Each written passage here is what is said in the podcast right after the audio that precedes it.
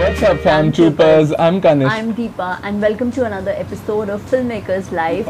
I developed an interest in filmmaking after watching your channel. Thank, Thank you, you so, so much. much. Thank you. I want to start a book reviews channel on YouTube, okay. but I find it difficult to work with indoor lights. What should I do? Wow, so I think this is something that every creator right now is facing as well. Even if they uh, used to shoot in a studio, तो आजकल तो घर में ही सब लोग काम कर रहे हैं. And indoor lighting is, I think, very easy to use once you get started on it, because uh, the first thing that you are available with the sunlight. You, if you if you shoot in the daytime, you have a great sunlight coming in from the windows or from your balcony. You can just sit down there, put your camera, and start shooting, and it gives out a natural look to your video.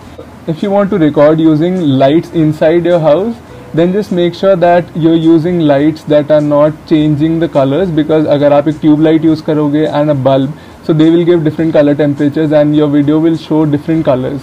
So just have a uh, idea about what kind of light gives what color, and आपके uh, camera में of course there is going to be a white balance setting. Just white balance कर लेना, and I think you're, you're good to start.